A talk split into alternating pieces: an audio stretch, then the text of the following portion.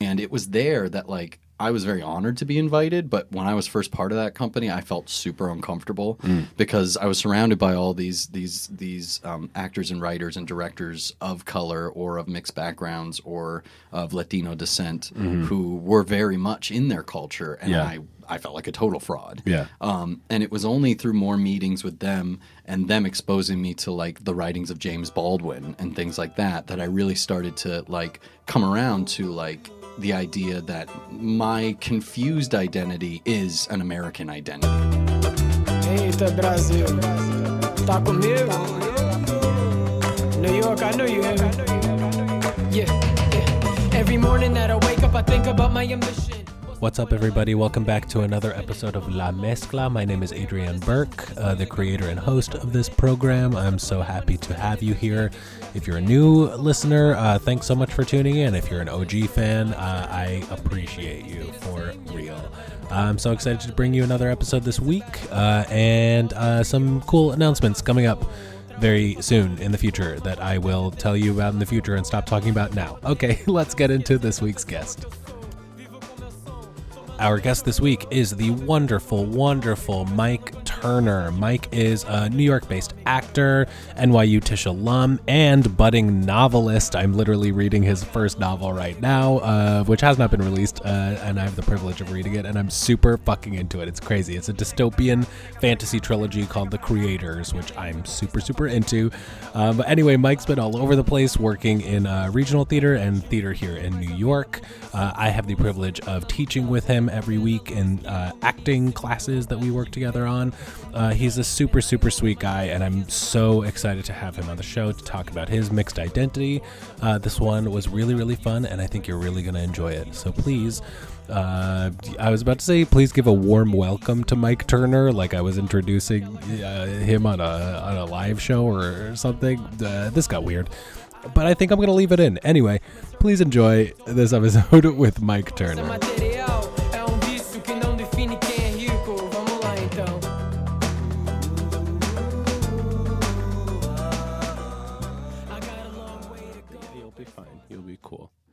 You always drink Red Bulls that I don't think I've ever seen a Red Bull that size. That's the thing is I usually when I get Red Bulls I don't usually get one of these ones. But I have a severe caffeine addiction. So Really? yeah, I like legit probably drink 400 to 500 milligrams of caffeine a day. what is I don't know milligrams at all. Exactly. I'm a dummy. Only a caffeine addict would. Because I mean, listen, I'm I, this is uh, my second giant Okay. Dunkin' Donuts coffee today. I'm Yeah. definitely also a caffeine addict, but I do not know it in terms of milligrams. so, what, uh, how many milligrams is normal? Well, uh, apparently it's not too healthy to consume more than 400 milligrams in a given day. That's when you like Okay. risk caffeine overdose, which I found out is the thing. That's a thing. Yep. What does that mean? Apparently, you get like heart palpitations, you get like pretty sweaty, and you can like if you're at risk of a heart attack oh, already, you can't have a heart attack. Okay, wow, that explains several auditions. that I I've know. oh, several settings I've been into. Um, but it's yeah. So I How many milligrams of caffeine are in this? 150. Shit. And I start my days off with a red eye. I make at home a cup of coffee that I put a shot of espresso in. Oh. So that's roughly 150 to 180 milligrams already. I feel like we probably consume similar amounts of caffeine. I think so. And like I I'm think, disgusting about it. Well, oh, trust me, man. Me too.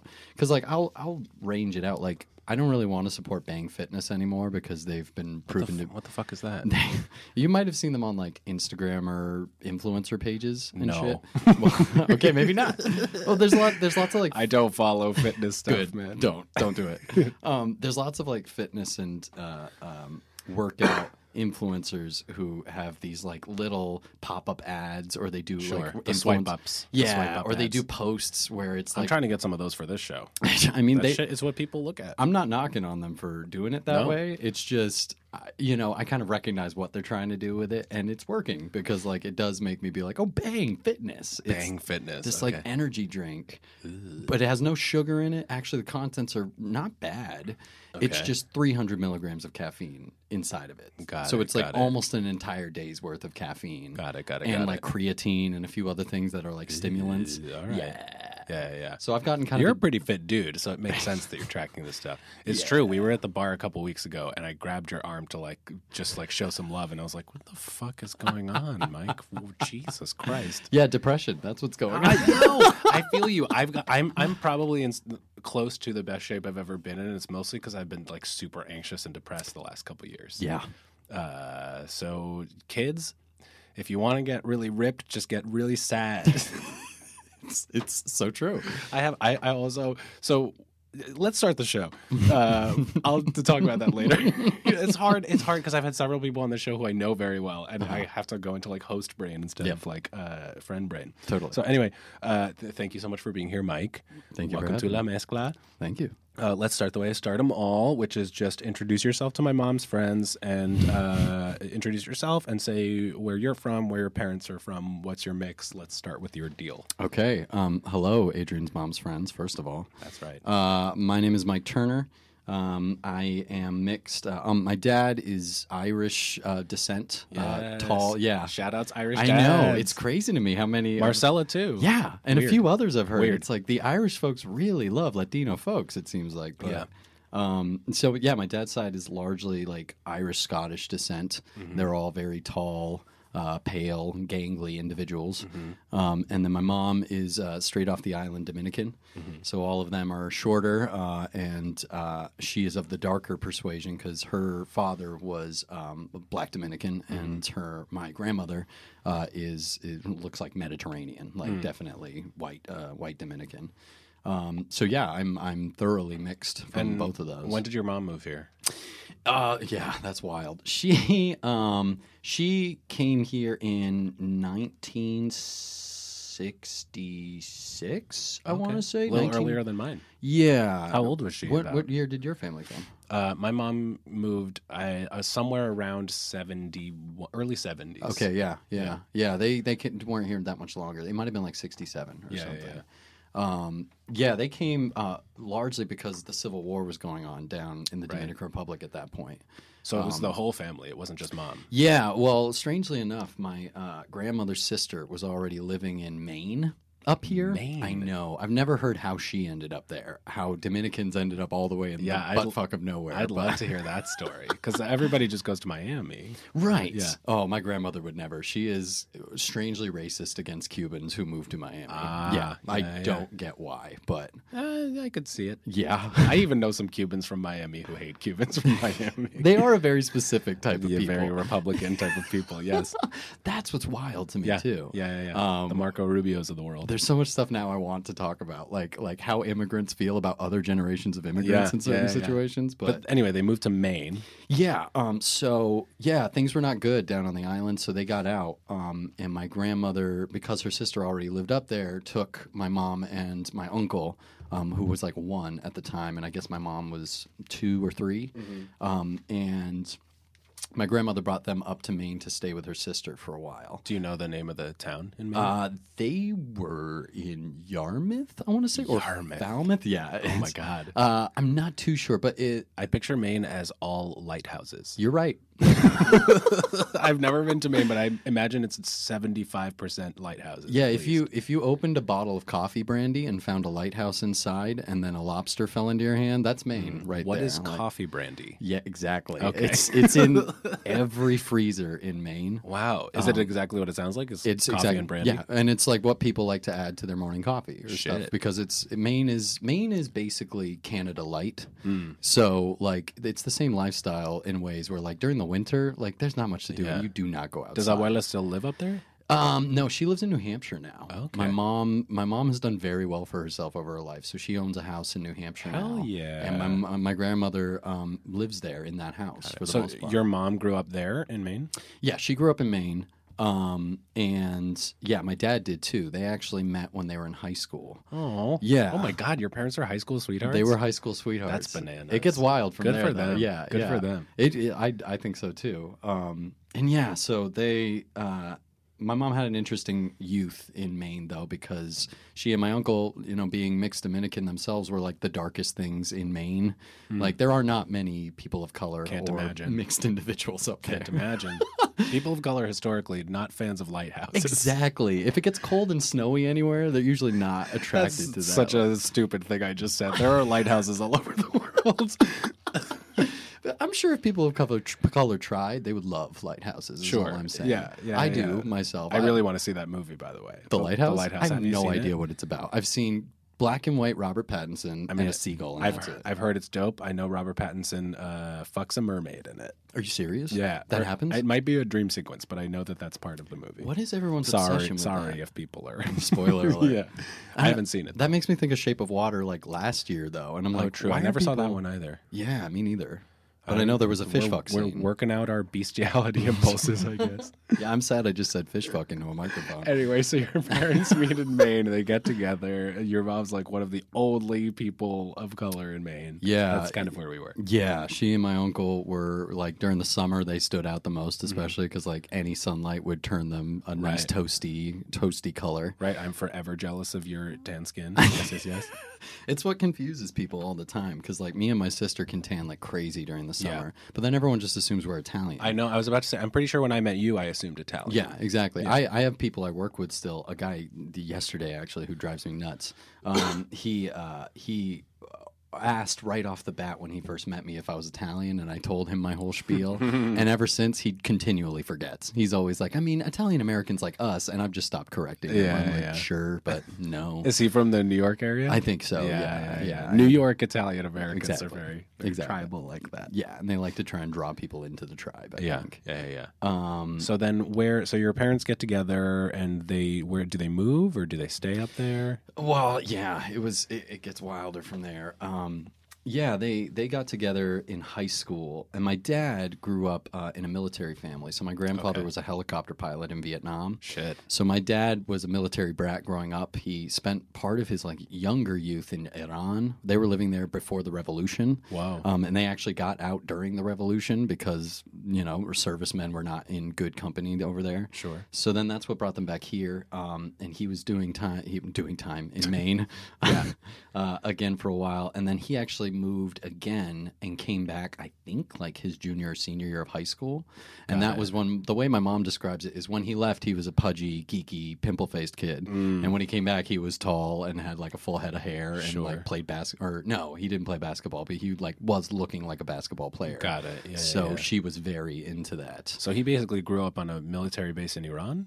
Yeah, kind of. And then in other places too. He moved around a lot. But did he end up going into the military, or he was just there because of his family? Yeah, he, he was just there because my grandfather. Got it. Um, and they spent time living in Germany too, and like on military bases though. yeah. Um, and then Very international. yeah. I mean, my dad wasn't in the. None of my family were really in the military, but he also sort of grew up all over the place. oh yeah. Yeah. Where? Yeah. Uh, he well because his uh, my grandmother and grandfather were split up. I think fairly shortly after he was born, and so he grew up when he went to elementary school. He was in Spain with his grandmother, with my grandmother, or with his mom, and then went to high school in Minnesota where his dad lived. It was like a really weird, uh, all over the place upbringing. Yeah. Yeah. Again, like Latino people ending up in the snowiest, coldest Yeah, of the weird, United States. Weird. Well, he wasn't. He was the white Irish one. Oh, okay. but he, right, right, right, by virtue of growing up in Spain, he spoke fluent Spanish. Okay, yeah, yeah, that's right. Because I remember another episode where you talked about that. Yeah, I talk about myself too much. no, no. um, so yeah, where was? Oh yeah, my dad. Um, and so that's they met again in like their junior senior year of high school, um, and they got together after that and moved in with each other. Uh, got married fairly quickly. I think they were married by like 21, 22. God, isn't that crazy? Yeah, um, very. I, I think about that all the time. I'm 27 now, and I'm like, I don't know if I ever want to get married. I know. Well, I know. And then, you know, you come from a family of divorce too. There's all that. Like Mm. tons of us are kind of anti-marriage or not quite in with marriage because of that. Right. Yeah. But then I think about my parents and it's like I, I remember me at 21 and there's no way in hell I had the maturity to handle marriage. No.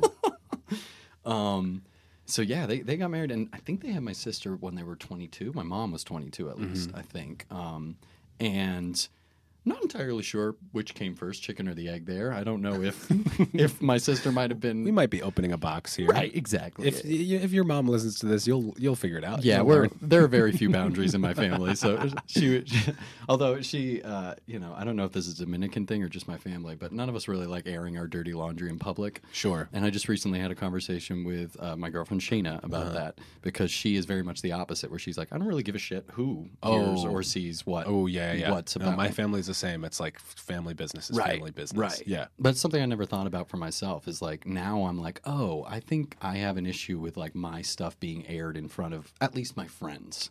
Got it. I really don't care less if and strangers. yet you agreed to be on this podcast, where you knew I would ask you these questions. yeah, I'm I'm an oddball if, if you haven't already figured that out. Um, yeah. so where do they end up settling when they have you? Where are they when they have you? So they were living in Portland by that point. Portland, Um, Maine. Portland, Maine, uh, which is like the capital and like the biggest city, I think, Mm-hmm. in Maine. It's right there on the water. Um, and back then, it was still like a harbor town. Uh, it hadn't really uh, gentrified and hipsterized the way it is nowadays. Really, it's hipsterized now. Yeah, I would say so. Okay. I'm sure there are some people who would fight me about this, but um, I went up there back in July, and going back was really interesting because I haven't been back up there on my own, like without family Uh-huh. members, since like uh, we moved in 1999. Shit. So going back, it was like I saw so much of what was still there and what hadn't changed, but Mm. then like so much had changed. Like there was so many new restaurants and bars, and like the brewery scene had taken over. Sure. And like I imagine that's big over there. Yeah, exactly. It's like a lot of the older like factories or like fisheries that weren't being used anymore, I think have been converted into bars and Uh-huh. Yeah. breweries and stuff. And honestly, it's great. So what was it like growing up there, being a mixed kid? Strange. I imagine it stayed super white, right? To this day? Yes. Yeah. Well, and like that area really supported some odd things about my family in general. Like um, my my mom, when she was growing up, kind of leading backwards in the storytelling now. Uh, my grandmother, when she came here, was kind of in desperate straits. Mm-hmm. Like uh, they really wanted to assimilate as quickly as possible Right. and like set up shop here. as happens when Right. they're fleeing conflict. Right. Something yeah. I've covered on the show. Like my mom w- was like, let's preserve this culture because you know she came from the place. The things were comfortable. I mean, things have been chaotic and Peru forever, but specifically for her family, like she wasn't fleeing conflict or violence or anything like that. It was so. I think people, who, immigrants who come from a comfortable. Uh, who come from comfortable circumstances are more likely to want to keep the culture, whereas Yes. people who are coming from conflict want to just assimilate. I agree. Yeah, especially yeah, because it's it's traumatic. And Yeah. I think I think it's hard to separate that trauma from the culture in a Yeah. certain way for a lot of those mindsets. I don't know. I've Yeah. never been there myself. So your mom was was your mom also all about assimilation? Yeah, because my grandmother ended up marrying this uh, super racist white dude. Like he, I, I don't often use the term monstrous for anybody, but that dude, as Uh-huh. Wow. far as what I've heard, is a monster and Shit. dead, thankfully. But uh, my grandmother's been quoted as saying, "I would dance on his grave if I knew where it was." Woo! Woo! Dominicans don't fuck I know, around. Don't fuck with don't fuck with Ana Menendez. That's the thing. um, so yeah, she ended up marrying this guy, and y- y- you can totally understand why. It's he. I think he was he was kind of a waspy white man, and he had money. Yeah. Um, so he he offered comfort and protection for them. Right. Uh, but in in gaining that, he also like didn't let them speak Spanish in the house. So my mom and my uncle both forgot it, um, and both of them kind of were being raised then as like wasps. Like Yeah. they they were being taught how to interact in uh, upper class white society, basically. Wow. Um, and they got good at it. Uh, and my grandmother did too.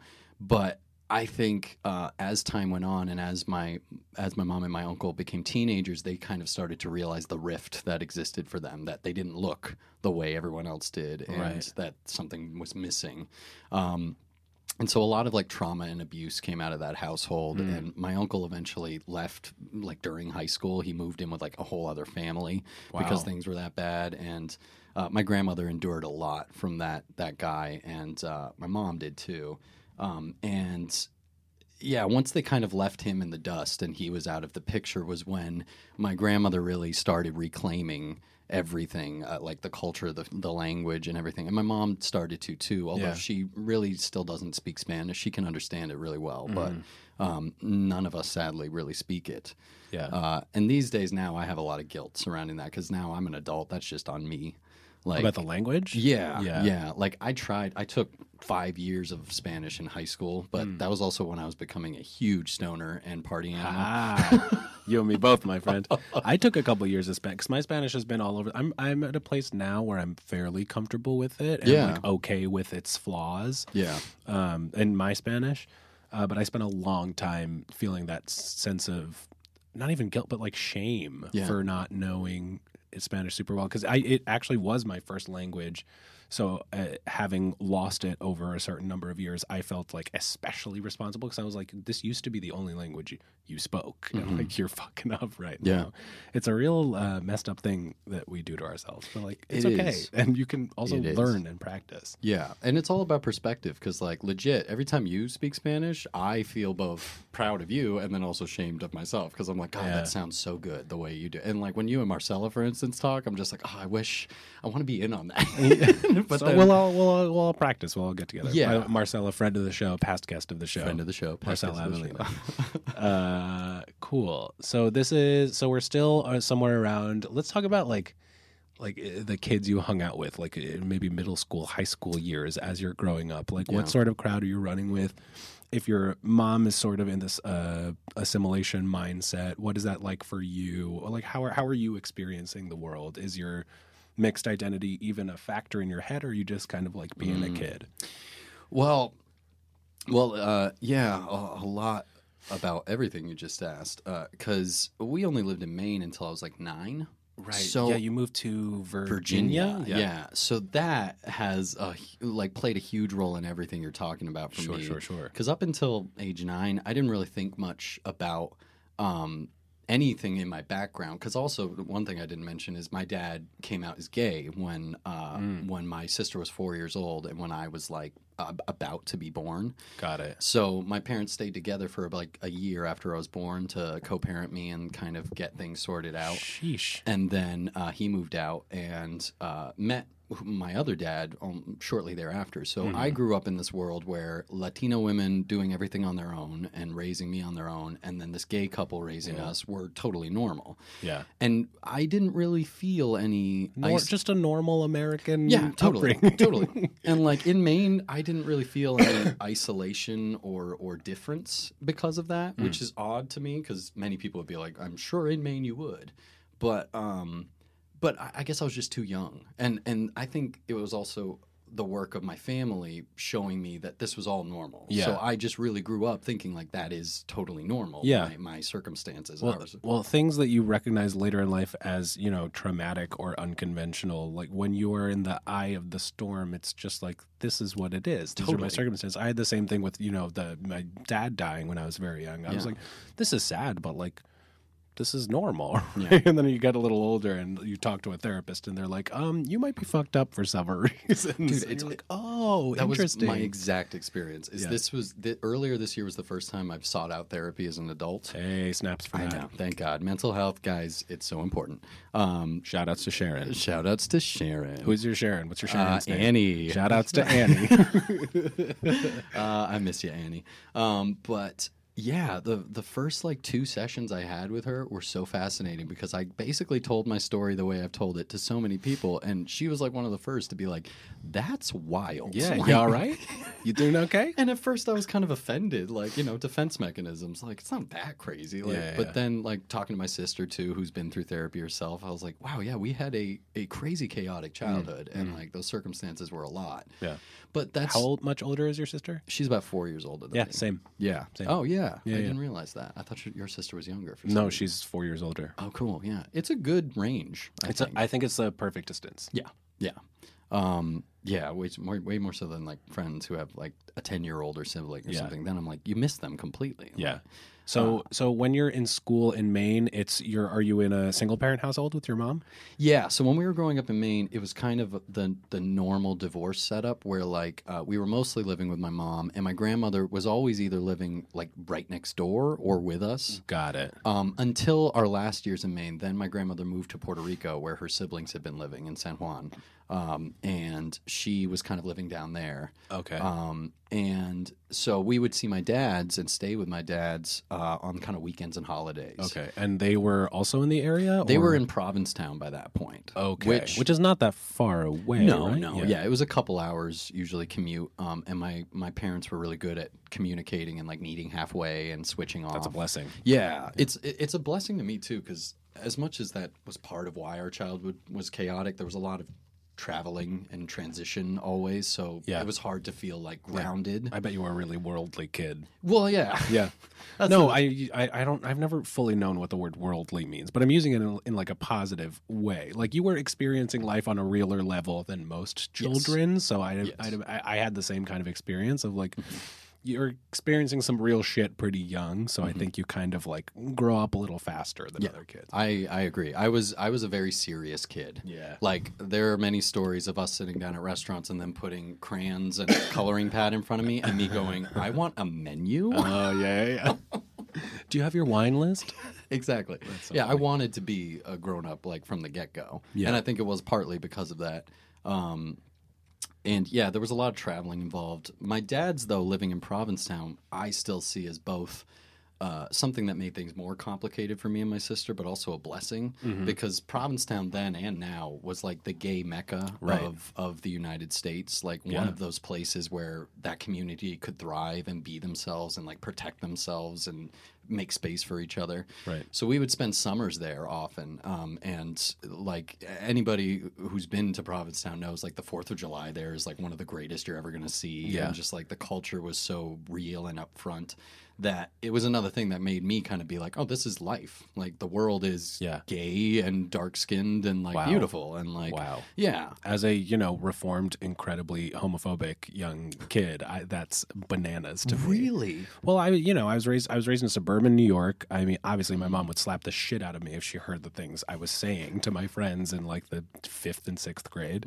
Um, but yeah, it was hard. I I wasn't. I think I had a pretty conventional American boy uh, relationship to to homosexuality, which was like I wasn't ever t- told or taught. I wasn't in like a super religious family or anything. I wasn't ever told like gay people are bad, like being gay is bad. But like I was taught that calling someone gay is a great insult, and I ran with that for a long time. w- In a way that I think a lot of kids did, which is like somehow ne- never making the link that like using this as an insult is actually talking about gay people. It's just like, no, I'm just like calling Robert Spielvogel this name. Oh, I just used a real first and last name. He'll never listen to this, but like, you know what I mean? So like when I to to be actually raised seeing in like in its full form that culture, uh, it's completely wild to me. Yeah, I'm. But I also like you're not alone in, in where you were coming from as a young man because I think it was also our culture back sure. then when we were growing up. Still, I mean, it still needs work. Oh boy, in Latino culture Oh, too. for Ooh, the machismo sure. in South America is horrifying to I- this day, yeah, right now. I love my uncle to death, but he even even with my dad being in in like the periphery and everything, my uncle still I think grapples with a lot of that stuff. Yeah. and even just a lot of like like he's only recently gotten really comfortable with like crying in front of his son Yeah. or things like that. yeah, yeah. Whereas, like you know, Yeah, yeah. I, I cried every single minute of every day, not for depression's sake as a kid, but just because like I was with all these emotional women who were always like, "Just do it, just let it out." Yeah. like it's not a thing. Yeah. Um, and I think that's credit that's credit to my mom and my grandmother, my sister, and my dad's. Is they all were very.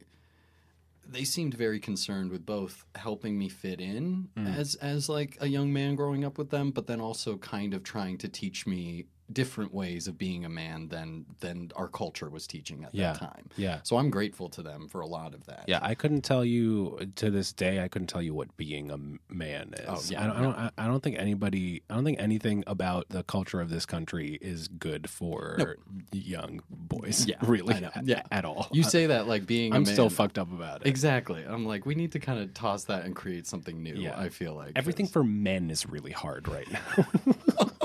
I'm joking. Oh my god, I'm joking. Please don't tweet at me. I don't even use Twitter. Yeah. Uh, great. So, so uh, how about so let's talk about you. You went to NYU. I did go. To So let's talk about the transition from from at this point. Are you in Virginia? Yeah. So yeah, we moved to you- Virginia you when I was like nine, and then Oh, I, I okay. was I was there from like nine to eighteen. Got it. So Yeah. what about high school in Virginia? Yeah. What town? What town in Virginia? Charlottesville. Oh, shit. It's like one of the best towns in Virginia. Yeah. But now, because Sure. of two years ago, everyone knows it as the town where a Nazi rally broke out. Sure, sure, sure. And there was fighting on the streets and somebody was killed. Yes. Um, so, and honestly, when that first happened, I I'm going to preface all of this by saying I love Charlottesville, Virginia. Still, Mm-hmm. like that place.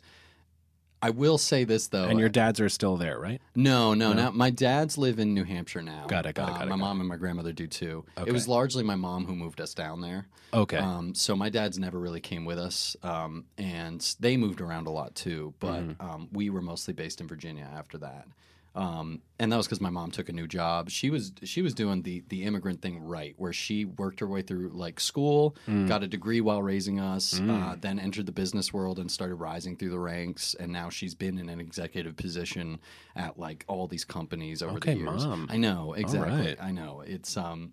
I, I hear on a lot of these other episodes so many of your guests talking about like that immigrant work ethic. and Yeah, It's only been recently that I've realized like that's where I get oh, it from. Yeah, like, it's for real, for real. Oh yeah, one hundred percent. Um, but yeah, we moved to Virginia, and um, high school in Virginia in Charlottesville was interesting because that was the first place where I did start to feel different, and I felt the culture down there made me and us feel very different. Um, and I think it's where um, my mom's old school, like raised as a wasp ism, was triggered. Um, because I, uh, down there, like other Southerners from like Alabama or Texas would often say, like, well, Virginia's not the South, or at the very least, they'd be Right. like, that's not quite the South, and they're kind of right because it's it's gentry South down there, Hmm. like especially Northern Virginia and Charlottesville's kind of in the middle. Yeah. all of it is very um, like plantation Southerner still. um, There's like this sense of like the rich Southerners live there, uh, and so that kind of comes off in the culture, I think, and. Um, and I think my mom was really working to fit into that and help us fit into that when we first moved down there, uh, because the job was good and she just wanted us to like be comfortable and like give us a better life.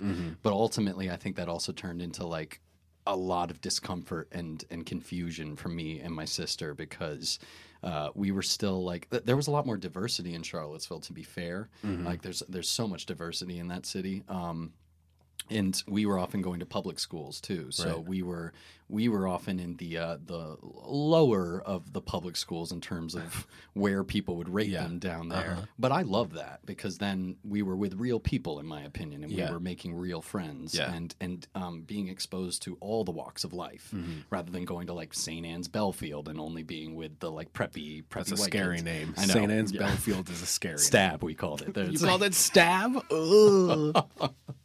Uh, yeah, so so Virginia was really where I first started to be like, like when I first got there, I was I was in like third grade and third grade through sixth grade, I was still the kid who was like, yeah, my my dads are gay and my mom is single and like. That's crazy. So you were you were out there about it. Oh yeah, Yeah. because like I loved my life and I loved my family. I can't and- imagine that all the kids were nice about it. No, and that's that's the thing is like I, Running that- theme of La Mezcla is kids are dicks. kids are super dicks. Kids are Like, dicks. That's the thing is like I made I made some of my best friends right away when I got there. Like one of my oldest friends, Jordan Trader, I met mm. him the first year I moved there, and he was genuinely just one of the nicest guys I've ever met. Where he was so down with me being me, and Yeah. just did not have a problem. And there were a couple other kids like him who became part of my circle. But that was like the beginning of Mike's depression period of life, Ah. because then it also turned into so many kids who did not were not down with what I was. Sure. all- And then me, I mean, shit. At my public school, you would have gotten like a lot of shit. So I can't imagine Yeah. a public school in Virginia. in the South. Yeah, yeah, and uh, and like it wasn't just me too. Like I was just talking to Shayna about this the other night. But my mom has stories about like she'd take me to hang out with friends at other at uh, my friends' houses, and the parents would all be hanging out in a lot of those situations. And my mom has always been because she was a single woman, she often took on masculine roles in the household. So she always felt most comfortable hanging out with the guys. Hmm. Like that, uh, she didn't like being stuck in a parlor room with the women or anything. So she would often hang in the kitchen or wherever all the guys were and like pop a beer and like and like smoke a cigar if that was happening. Or like she she really liked showing up. Hell yeah. And she also was coming up in the business world, so she Yeah. that was her culture after a while. But then Wow, she, your mom's a fascinating woman. I know she is incredibly fascinating. She knows it too, and she knows I know it. Um, uh, shout out to mom, but um, but she uh, also talked about then she would be very aware of the women talking behind her back then, and often calling her like the slutty mom, things like that. Yeah. Like really, um, really really getting at her. Hmm. Um, and like the men wouldn't really help with that either. Like they, I'm sure they too did their share of, of talking Yeah. or like or shit talking my mom and a lot. Yeah. And like in Virginia too, it was still pretty looked down upon to be a single mother. I was gonna say, like Yeah. in genteel society, uh, like a the, the word spinster gets thrown around a lot, yeah, I'm sure that and which uh, my mom never remarried or anything. Mm. So, like, I can imagine she probably got some of that too. Yeah, big time. Um, and so yeah, it was it was coming on all sides for all of us, and for me, it, it, it as sixth grade turned into like middle school, and you know the glove really drops in middle school with kids. Um, that's where I really started to shut down and it was like when I stopped being sensitive, like I used to cry all the time, and then that was the point where like I stopped crying because I was starting to be like, okay, I need to quote unquote man up, Yeah. or else I'm going to continue suffering. Were you an angry kid? I became an angry Yeah, kid then, too, I think, because too. originally I was just a sensitive kid, and then I think moving to Virginia made me sad Mm. because of the culture, and then I became angry because nobody could really explain to me why any of this was happening. Yeah. Um, and and I being being from a family who was very open and truthful and educational about all of this Mm-hmm. tried to educate people when they would be ignorant. Like like when people would hear my dad was gay and then be like oh does that mean he touches kids? Like i'd have to be like that's a pedophile That's you're talking about. that Yeah, means, that is yeah. a completely separate thing and in Yeah. fact no way related. Or or like uh, like talking about my mom being single and people being like what does that mean? Do you have like dudes coming over to your house all the time? And i'm like well yes because my mom is a young woman who dates but Mm-hmm. Yeah, no because she's not a prostitute which is what yeah. it sounds like you're saying. Um, and then after a while i just stopped trying because it's like it's what a lot of i think uh, mixed race and people of color feel these days which is like it's not my job to educate you. Like Sure. I, it shouldn't be my job to have to educate you. Like um, and that that kind of became my mentality in middle school. And that was really when i began also my own version of like trying to be as white as possible Uh, yeah. Yeah. Right there with you. because I by by seventh grade I didn't have like any friends at all. I usually spent lunches walking around the track listening to music, which sounds sad, but these days that's like a therapeutic practice for me. Sure, like, yeah. I love I love like maybe smoking a joint and just walking around someplace with my headphones Oh, on. of course. just like Story of my life. Yeah, it's, Story of my especially in. New York, it's beautiful. I walked home from 34th Street a couple weeks ago. I live on Washington I live on Heights? 180th Street. I did that with a with a nice vape pen and a couple of couple of albums that I like. Snaps to that. I love everything about that. Yes, yeah, and the album game too. Letting an album run. That's like one of my favorites. Always, always. Um, but yeah, so And were was- you were you already performing? When did performing ha- start happening? those kind of came at the same time because honestly, I I was such an isolated Mm. Brooding, kid. the brooding I know, I know. I was kind of the same way. Well, and what happened was in middle school, I watched this production of this kind of feeds into performance questions, but I watched this production of A Christmas Carol, Mm-hmm. and uh, what I the story I tell casting directors is I got into performing for a girl, which was true because in the Mm-hmm. Christmas Carol, this beautiful young woman was playing. Um, was playing, uh, uh, I think Scrooge. oh, I was saying it as a joke. Nope. Nope. Legitimately. it That's was amazing. The, it was the oddest casting choice, but I That's was dope, very though. Into, I know, I was very into it. Um, and I remember speaking to a friend of mine who was part of the drama department and being like, I, I was just head over heels for her. I was like, I would do anything to just have the opportunity to talk to her. You were saying this to the Yeah, the- to my friend. okay. And he was like, "Well, good news. The they're casting for next semester's show. So if you got into the drama club, you'd be in a room with her Very every nice. afternoon." So I was like, "Okay." Um, nice. Yeah, and I up until that point too, it wasn't like I was coming out of a severe shell because I had always been a loud, performative kid. Um, and like I remember after Aladdin came out when I was young, I bought the the picture book of the movie and then forced my family to sit down while I went through every scene of the movie performing it myself, especially the Robin Williams part. Sure. So Oh, I um, can see that so vividly. they can too. They still regret every minute of that, I'm sure. But um, so I was I was into the performance element too. But then I went into this audition and didn't think much of it. Didn't even really think I was going to get in. But I like sang Happy Birthday and read some sides, Uh-huh. uh, and I ended up getting the lead in the musical that they were doing Wow. the next semester, uh, side by side with the girl I was interested in. She was Wow. the, the was- op- she was the opposite lead. What was the musical? It was Dear Edwina, which is still done to I this day. vaguely know Mhm. that one. Yeah, it's a a company very- I used to work for did it not that long Uh, yeah, ago. yeah, There are a lot of like touring companies that still do it for Yeah. children's theaters and stuff, and it's it's a it's a funny, cute little musical. Yeah, yeah, yeah. Um, and I played like the geeky chess playing guy who's really into Edwina, who's like running the whole show. Uh, and by the end of the show, she's been ignoring me because she's busy with managing everything. And I finally have this like show stopping number where I admit my love for her, and she did. So and you turned- were what age? I had to be, uh, I think I was like 13, Got it. 12 or 13, yeah. Um, and then it, art ended up imitating life, or life ended up imitating art in this situation because I ended up like dating that that girl for, for like a week. I also dated someone that I was opposite in a in a play in high school. It's how it ha- goes. It happens. happens. That's how it goes. That's exactly. how it goes. Exactly. Um, and then uh, she she definitely dumped me hard after like a week. Went back to her like After a week? Yeah, Ooh, yeah. That's brutal. Well, she had a thing going with some football player boyfriend who actually later it. became a good friend of mine. But God damn I know, I know. Um, but like the good thing was, as much as that broke my heart, I was also like now very much in love with performing. Yeah. Um, and I stayed in theater throughout the rest of middle school and high school. Yeah, that's all it takes. Yeah. I was the same. I mean, I didn't get into it because I had a crush on someone, but like one taste, and I was, I, you know, I was hooked. It's like crack cocaine. That's how it goes. Yeah. Yeah. Once you get that first applause and you get through that first show with sweat all over you, you're like, yeah, it's crack Yep, cocaine yep, for yep, sure. yep. My Yeah. first show was um, Schoolhouse Rock, the musical. Oh no! I was in the ensemble. I didn't. I didn't have a part or anything, but I fucking loved it. I would kill to see young Adrian Burke Yeah, in that show. yeah, man. great times. I was in the fifth grade. Fifth grade? Yeah, yeah, yeah. Wow. Who did you, who did you play? What did you play? I was play? just a fucking kid. Like the hmm. the premise of the musical, I think, was like, like it, I played one of the kids. So it's like all the kids who were like sad about life or whatever, hmm. and they all watch TV because Schoolhouse Rock was a TV Yep. program. Yep. So they they watch TV. Oh, actually, so my character, my one bit was that like I was like the inciting incident of the play, because like basically my character wants to, my character wants to be like Ben Franklin. Oh, I'm remembering it now. My character wants to be like Ben Franklin, so he tries to fly a kite during the thunderstorm, like Ben Franklin did.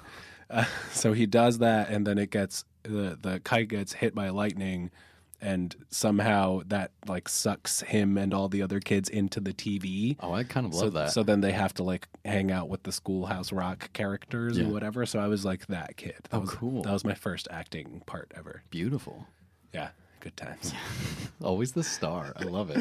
so talk to me. So so then you decide to apply to acting school.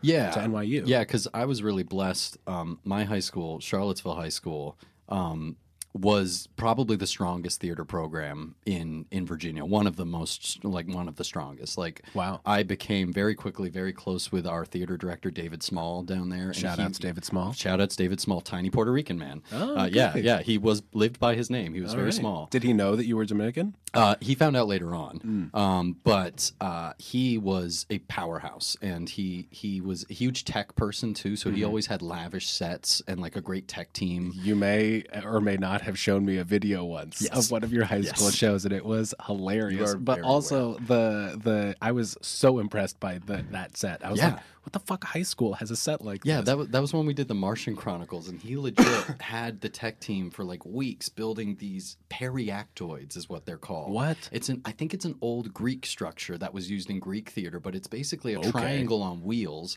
that you put different set faces on each side of the triangle, so you Oh. can just turn the triangles. Wow. and create new sets. Shout outs David Small. Seriously, even back then, I was like, but I was involved in every aspect of it because like I found haven in that theater department. So Yeah. like I would do tech work. I would audition for I got a lot of the lead roles and would really try and be like like I, I played sports a little bit in the beginning of high school because I was trying that on for Uh-huh. Same. size. Yeah, me too. Yeah.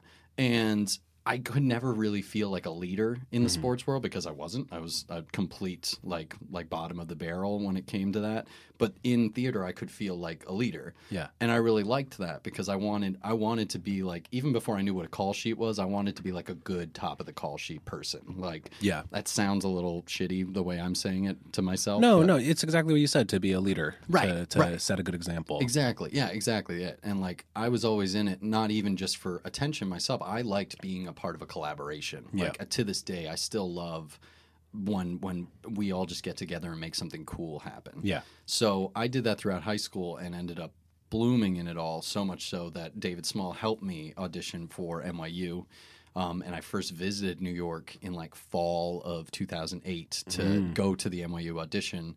And I remember my mom uh, was doing That was your first time in New York. Was that was my first time. Wow. I had come as a kid, but I didn't remember whatever trip Sure. that was. But um, so this was my first like cognizant trip to New York, and I remember my mom was already up here for work, so she planned it. She was like, "I'll book a hotel. Oh, great. You come up on the train. You'll stay in the hotel with me. You'll do your audition. We'll both go back down together." Mm-hmm. Um, and so I came up on my own, got off the train, walked from like Grand Central Station, like through Down to Astor Place. yeah, exactly. yeah, yeah. And then like we were staying close to Times Square, so after the audition, there was a point where I came back to the room and mom and I were just going to like watch a movie and I was like, "Hey, I think I need to go for a walk and Yeah. just like think about stuff for a minute. Is that okay?" And she was like, "Yeah, totally." And I ended up putting on my headphones. Um, if my mom hadn't been there, I probably would have smoked too. But Uh-huh. Sure. but then uh, walking to Times Square, and I remember having just like a spiritual experience In walking Times Square. yeah, I know. I know. ten years later, ten years later, I'm always like, no, but you were fine. You didn't know better. yeah, no, exactly. and that's why, like, these days I work with tourists a lot. Having so- having an epiphany in front of the M&M store. Exactly. Exactly.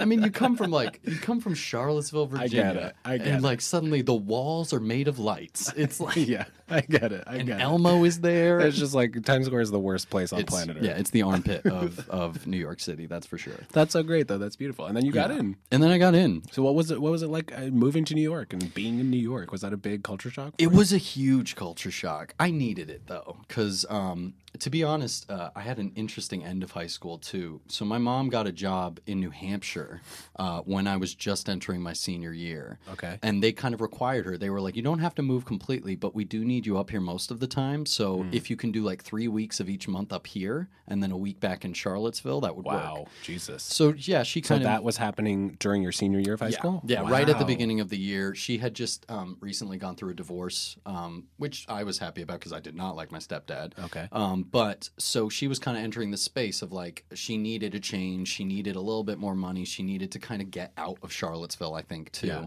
So it was conducive to everything she needed. But she approached me before she accepted the job and was like, because my sister was out of the house by then, so it was just me. Um, Okay. And my mom was kind of like, can't uh, would would you be able to work this like would you be all right living here on your own Wow. like so you were on your own three weeks out of the month. yeah for my entire senior year and I, shit. I straight up told her i was like i will throw parties I was about to say, like, were you that kid? I was. and I told her, I was like, if you trust me not to have anyone die at my parties, if you trust me to uh, not have the house get shattered or broken, Mm-hmm. um, and and like if you just trust me that the cops aren't going to come, Yeah. I, I will throw these parties and this will totally work. Yeah. And she trusted me big time. Wow. She- I think to this day we both Your mom is fascinating. Is so fascinating. That's crazy. She'll listen to this and be like, "Oh, I can't believe he's telling this to everybody." my mom, my mom and I had a very different relationship when I was in high school. what What was your dynamic? Well, my mom, I love her to death. She's she's. Uh, I don't think she'll listen to this. She might. Uh, but uh, love her. She's softened in her years. But you know, listen, a single immigrant mom. like, She went through some shit. Like her husband died when like both her kids were like kids. She went through it, but like sh- homegirl was a hard ass. She like did not take any shit, Yeah. and she would she threw some real creative punishments my way back in the day. Um, but like I said, as I've got, as both of us have gotten older, we've both kind of like chilled out because I was like not an easy kid either. Yeah. Um, but Neither was if I. if I ever, I did throw a couple of parties at our apartment because my mom would go to Peru for a couple weeks out of the like for a couple weeks at a time, uh, a couple times a year. So I had my opportunities, but I would never ever be as honest as you were with your mom, ever. I don't think I ever told my mom about the parties that I threw at our apartment. Which, so that's which is news, most people's story. that's I feel like. news to you, ma, if you're Yeah. listening to this. Uh, how were those parties? Did they They were fun. were They- they off the chain? I wouldn't call them off the chain, but they were fun. Nothing bad happened. Okay, it was yeah. cool. Yeah. Yeah, yeah, yeah. Good, good. anyway, uh, no, just thinking about that. I know. It's, it's so interesting because I was I was actually having dinner with friends last night, and we got I ended up talking about this very same thing, Uh-huh. and all of them were so interested, and then we all started talking about our high school selves, and it's just kind of wild to think back to. How different of a human you are. Yeah, especially because because your original question was about like transitioning to New York. Yeah, so yeah, yeah. I brought all that up because then that senior year I basically lived alone in a three story house with a couple of dogs in the middle of the Virginia countryside. I mean, what better prep for being alone at school, though? That's the thing is like uh, when I got to New York, I was like a grandpa. Like I didn't really want to party anymore. I Right, didn't because yeah. we like uh, my.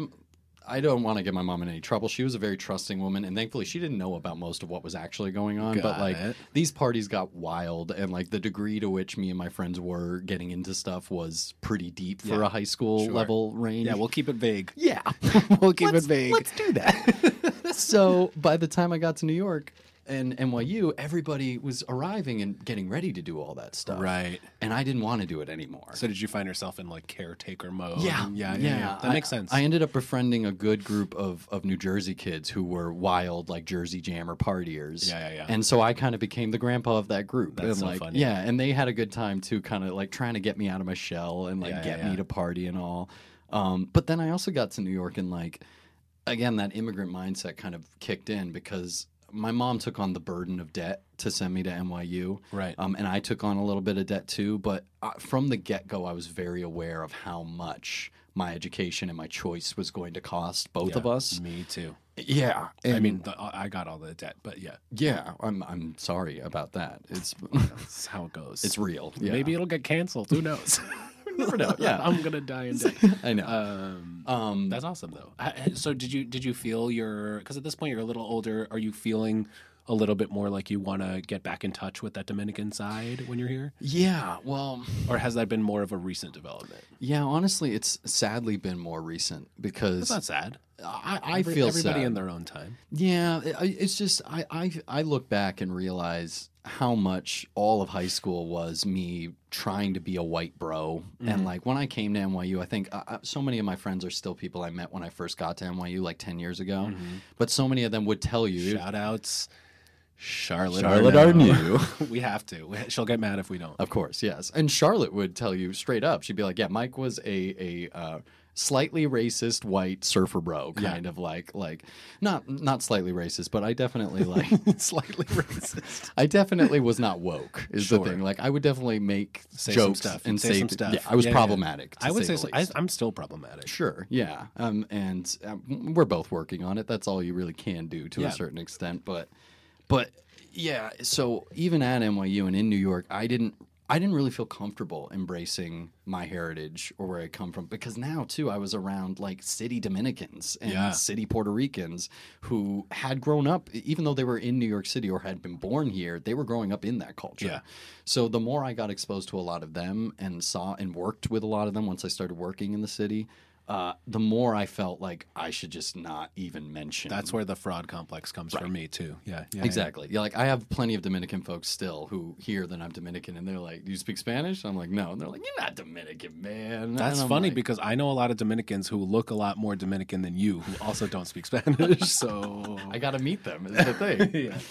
Um, so yeah, it's actually been in the last like like two or three years that uh, a friend of mine who I met at NYU, again, a, a fine individual, Victor Cervantes, who now lives in Arizona, uh, he he and um, his mentor at the time, Lucy Thurber, brought me in to Middle Voice Theater Company at Rattlestick Theater. Nice. Um, and they are a group totally devoted to to um, these kinds of issues, like really making theater and uh, providing avenues to communities to get voices of people of color, mixed race, um, stories that aren't heard that often, the middle voices out into the world. Okay. Um, and it was there that like I was very honored to be invited, but when I was first part of that company, I felt super uncomfortable because I was surrounded by all these these these um, actors and writers and directors of color or of mixed backgrounds or of Latino descent who were very much in their culture, and Yeah. I I felt like a total fraud. Yeah. Um, and it was only through more meetings with them and them exposing me to like the writings of James Baldwin and things like that that I really started to like come around to like the idea that my confused identity is an American identity. Hmm. This idea of like I have so many different backgrounds that all kind of conflict and that don't really fit into any niche here in the states is so American. Hmm. Is like the American story. Interesting. Yeah, and that's what's really inspired me to try and embrace it more. And like, I, I just recently finished reading a book about the Dominican Civil War, just to be like, what actually happened, and like Yeah. what lines up with my family's story. it's an event that literally is the reason you grew up the way you did. Exactly. And like reading about it from like a journalist's perspective gave me so much more perspective on my family and hmm. why they are the way they are and and just and just like and honestly gave me more problems with my home country here, the United States. Oh yeah. oh yes. Uh, but uh, I mean, if you're from any Central or South American country, then uh, the U.S.'s God, yeah. involvement will, will Seriously. will seriously fuck with you. seriously, this whole side of the hemisphere, it's Yeah. just like, what is going on with Yeah. that? Um, but yeah, yeah. So I've been making more of an effort to reclaim, even like, like my grandmother's 80th birthday is next year, Mm-hmm. and I have very little time to spare for anything these days Yeah. outside of like my pursuits and my relationships and all. But I Paying rent. and paying rents and Yes. surviving in New York I City. feel you. Um, but I, I really want to make an effort to like maybe learn at least cursory conversational Spanish, Fuck so yeah. that by her 80th birthday I can speak to her. I'll in practice her- with you. Yeah, I would love that. Honestly, I can't, uh, for the life of me, understand Dominicans, but I'll do my best. Well, that's what's funny. My grandmother says the same thing, especially i- in Puerto Rico too. It's the same thing. Is you get this very specific brand of Spanglish down Yeah. there that Yeah. makes it even But, uh, harder. I mean, I live the corner I live on is one million thousand percent Dominicans, Uh-huh. and I can not I can get I can get a little bit just because I've lived there for two years Mm-hmm. at this point. But it's a Dominicans speak very very fast. There's a lot of slang, Mm-hmm. and like the you guys you guys uh Dominican you blend words together. Like there's a lot of elision. Like Yeah. three words become one word, and I'm like, what the fuck? I can't understand you Yeah. at all. which is wild because I have So I'll practice with you, but I don't know the Dominican dialect. At all. Honestly, that means the world to me. I would love that because, like, I, I've I've had so many Por resources. supuesto, practicamos. See, here comes the shame. Yo, Um, there's no no need to be ashamed. No, no, I, I really appreciate you offering that though, and I probably will take you up on that because I I want to make that effort and um and yeah, it's actually funny you say that because I haven't spoken Spanish throughout my life, but like my English. A, a few of my Puerto Rican family members or Dominican family Mm-hmm. members have said that where like your English sounds like Dominican Spanish, like you speak like a Dominican with your English, and I I think that might be New York. Yeah, it's like ten it years. probably is because Yeah. Dominicans are such a huge presence here. Exactly, exactly. And like the lingo is this kind of fast, like you merge words kind of Yeah. thing. There's a lot of yeah, yeah, yeah, and like Yeah, yeah, everything. like so, I, I feel like that's that's strange but interesting. When you're just saying that, I was like, oh yeah, Yeah. Let me ask kind of a funky question. yeah. Uh, so, I mean, so I haven't. I don't think I've said uh, on the show yet that we also we are coworkers. We work Yeah. together. That's Yeah. how I met you. We we both teach children, childs. We both teach childs at the same program. Uh, Julia Childs. we both we teach Julia Childs. Uh, we teach acting to childs at the same program. Again, shout out Charlotte Arnaud Shout out Charlotte Arnew and Good Um, Cap Arts. and Good Cap Arts. Katie Cappiello, what up? Katie Cappiello, oh, it's public now. Grand Army, let's go! Yeah. Grand Army on Netflix. Everybody, Katie Cappiello is a genius and follow Uh, everything she does. I will talk about it, uh, especially when the show comes out. I will talk about it a ton on. Oh, on this hundred percent. Yeah. Uh, but uh, so we we teach kids. So we've talked about like your experiences as a kid. So I guess, and who knows, maybe a couple of them will listen to it. A couple of them tried to get into the live show, that I did for this. And Really? unfor- I, I, it didn't occur to me that there was a bar in the venue that I had the live show, so they got turned away, and I Oh, felt so bad. So shout outs to any of my students who were po- our students who were possibly listening to this. But Love you guys. uh, s- send young humans a message in in the in the vein of like what you would tell yourself when you were at that age, in the context of like being a mixed, multi-layered human. Like, what would you say to young Mike eh, when you were like the age of some of our students in class? yeah. Oh, that is such a good question. Uh, this is why they pay me zero money to do this, baby. Yeah, what would I say to like I guess like 12-year-old me or any of those kids?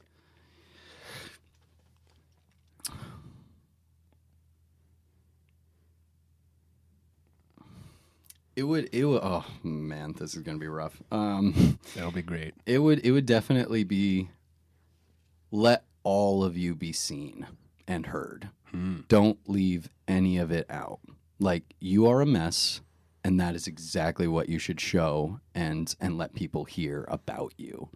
Hell yeah. Because to this day I still struggle with that. Like Yeah. even in my most intimate relationships, I have such trouble letting everybody see how much of a mess I actually am. Yeah, same. And I think it makes me a less interesting artist. Mm-hmm. Like, I think I'm most interesting in what I'm trying to create and what I'm trying to do when I'm just raw.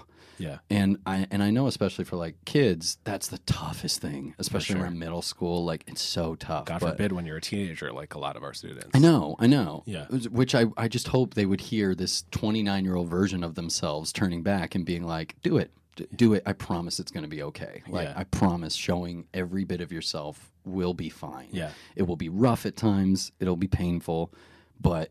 But if you can continue to show all of yourself, you will have the most beautiful life. Mm. Yeah.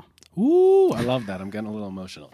Uh, yeah, I remember I actually just re listened to the first episode of this show the other day because I hadn't in a long time. And I there was a I brought up this quote from uh, I'm contractually obligated to mention Lin Manuel Miranda because I live in his neighborhood. But there's a, a quote uh, from him that I paraphrase and I will continue to paraphrase and further bastardize. But uh, he said this thing on some interview I watched of him that was like uh, growing up and maturing as an artist, as a human, but especially as an artist, is about.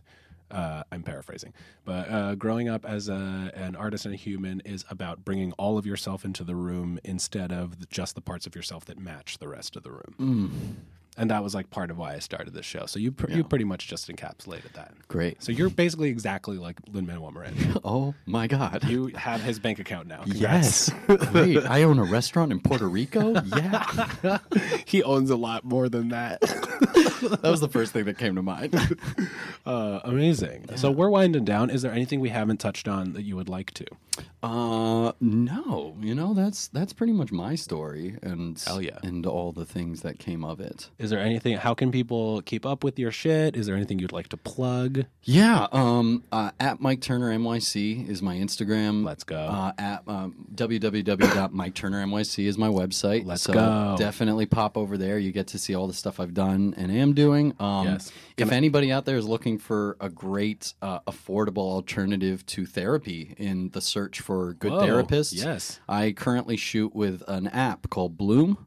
Um, they are a self care app who has uh, kind of mixed. They've kind of mixed the mediums of Masterclass meets Whoa. Headspace. Whoa. So I'm Wait, currently you shoot with them? Yeah, You're- like so. so you- you're like their like spokesperson? exactly when you pull up the app, I'm the one talking to you. I didn't know this. Yeah. What the fuck? I know. Well, Wait, I desperately want to see this now. you after should. We, after we cut, Yeah, I will. Absolutely.